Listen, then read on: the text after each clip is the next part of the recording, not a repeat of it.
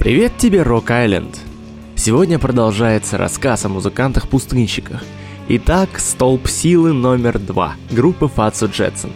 Если кратко говорить о стиле, то можно сказать, товарищи играют что-то вроде механистичного блюза, приукрашенного всякими атональными плюшками и низким местами жутковатым вокалом Марио Лали. Итак, группа Фацу Джетсон с песней Jet Black Boogie.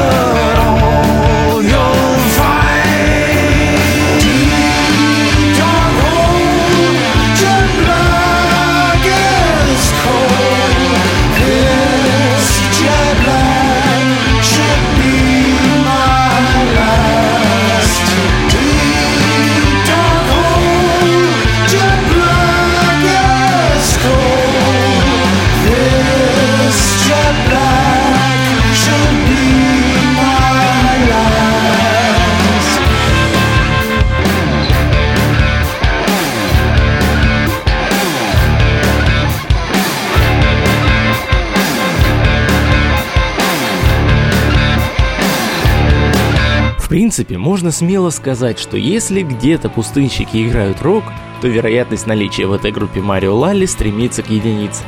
Хотя это не удивительно. По сути своей он один из создателей самой тусовки. К тому же в своем городе вместе с кузеном Ларри он рулил первым рок-баром. Собственно из этого и зародилась сама группа. Произошло это примерно так. Три товарища, Марио Лалли, Ларри Лалли и Тони Торней постоянно зависали в баре Ритман Брюс – играли в бильярд, пили пиво и смотрели телек в нерабочее время. Потом прекрасные парни смекнули. Каждый из нас умеет на чем-то играть, а этому надо что? Надо сколотить группу, что и было сделано. Основной костяк устаканился довольно быстро. Марио на гитаре и голосе, Ларри на басу, а Тони на ударных. В сентябре 94-го они отыграли первый концерт на разогреве у экс-гитариста Black Flag Грега Джинна. Под впечатлением от концерта Джин загорелся идеей издать альбом группы на собственном лейбле SST. Сами Джетсоны стали выступать так часто, как могли себе позволить. Даже откатали тур из шести концертов с пустынными побратимами Кайус. Так-то вот. А пока следующая песня группы Фатса Джетсон. Орджи Порджи.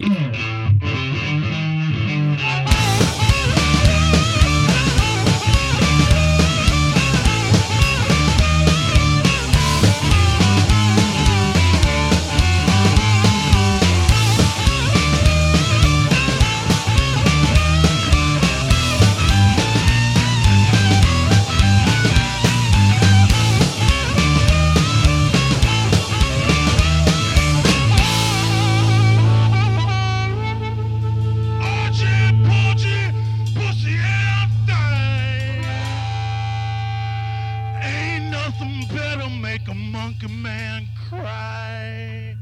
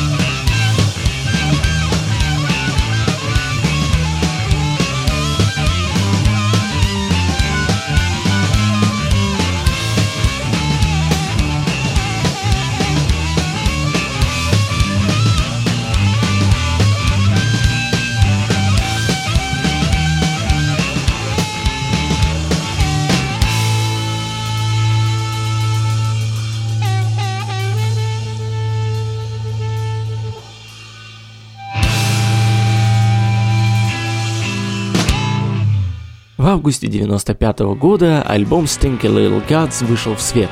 А еще через два подоспел второй альбом Power of the Three, тоже на лейбле SST. Примерно в это же время Джетсоны скооперировались с Брантом Бьорком, Кайос, Фу Манчу, ну и сам по себе артист так артист, который подыгрывал им на ритм-гитаре. К сожалению, вскоре у Фу Манчу начался тур, и Брант ушел из группы, тем не менее на паре релизов он все-таки засветился. Это были сплиты с Bloodshot и Фу Манчу. Послушаем же песенку с всего релиза. Песня Blueberries and Chrome, она же Swollen Offering.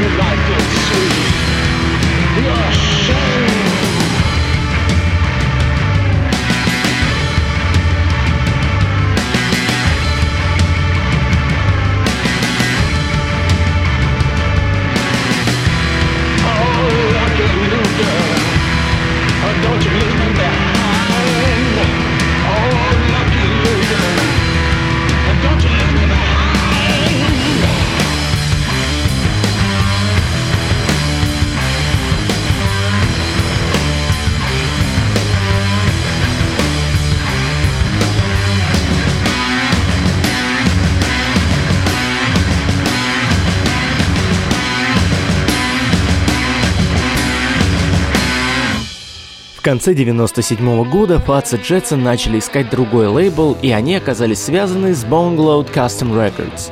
В апреле 98-го Тони, Марио и Ларри заняли Monkey Studios в городке Palm Springs и записали альбом Toasted.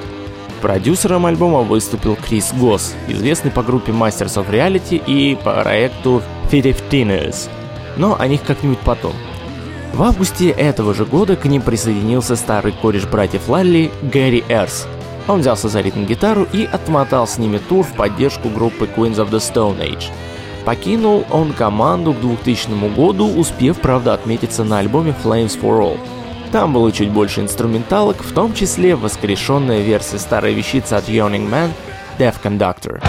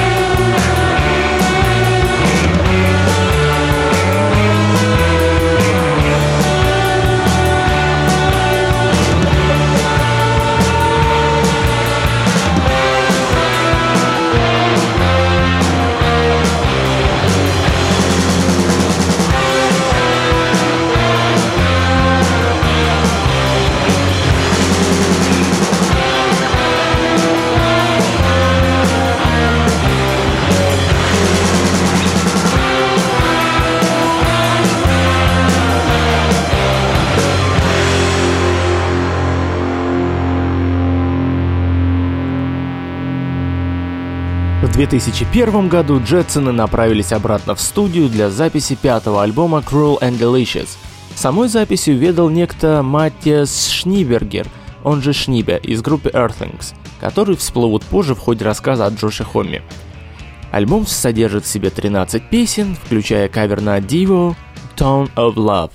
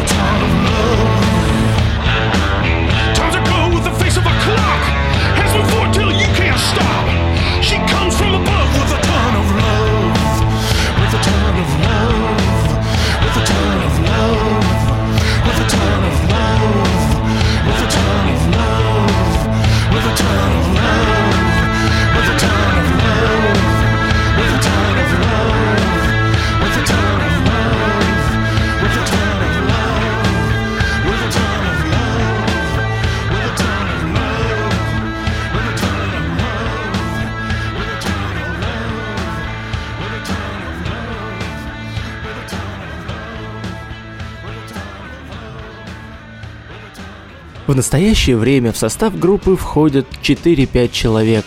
Основная троица плюс Винс Мегрунина с саксофонией и губных гармошках, а также Дину Лалли, Цинко, Марио. В 2010 году вышел очередной альбом Archaic Volumes. И отличной песней с него я завершу сегодняшний рассказ. Буду рад услышать, увидеть, прочитать все ваши комментарии, мнения относительно группы и этого выпуска. Всем пока! Here we are,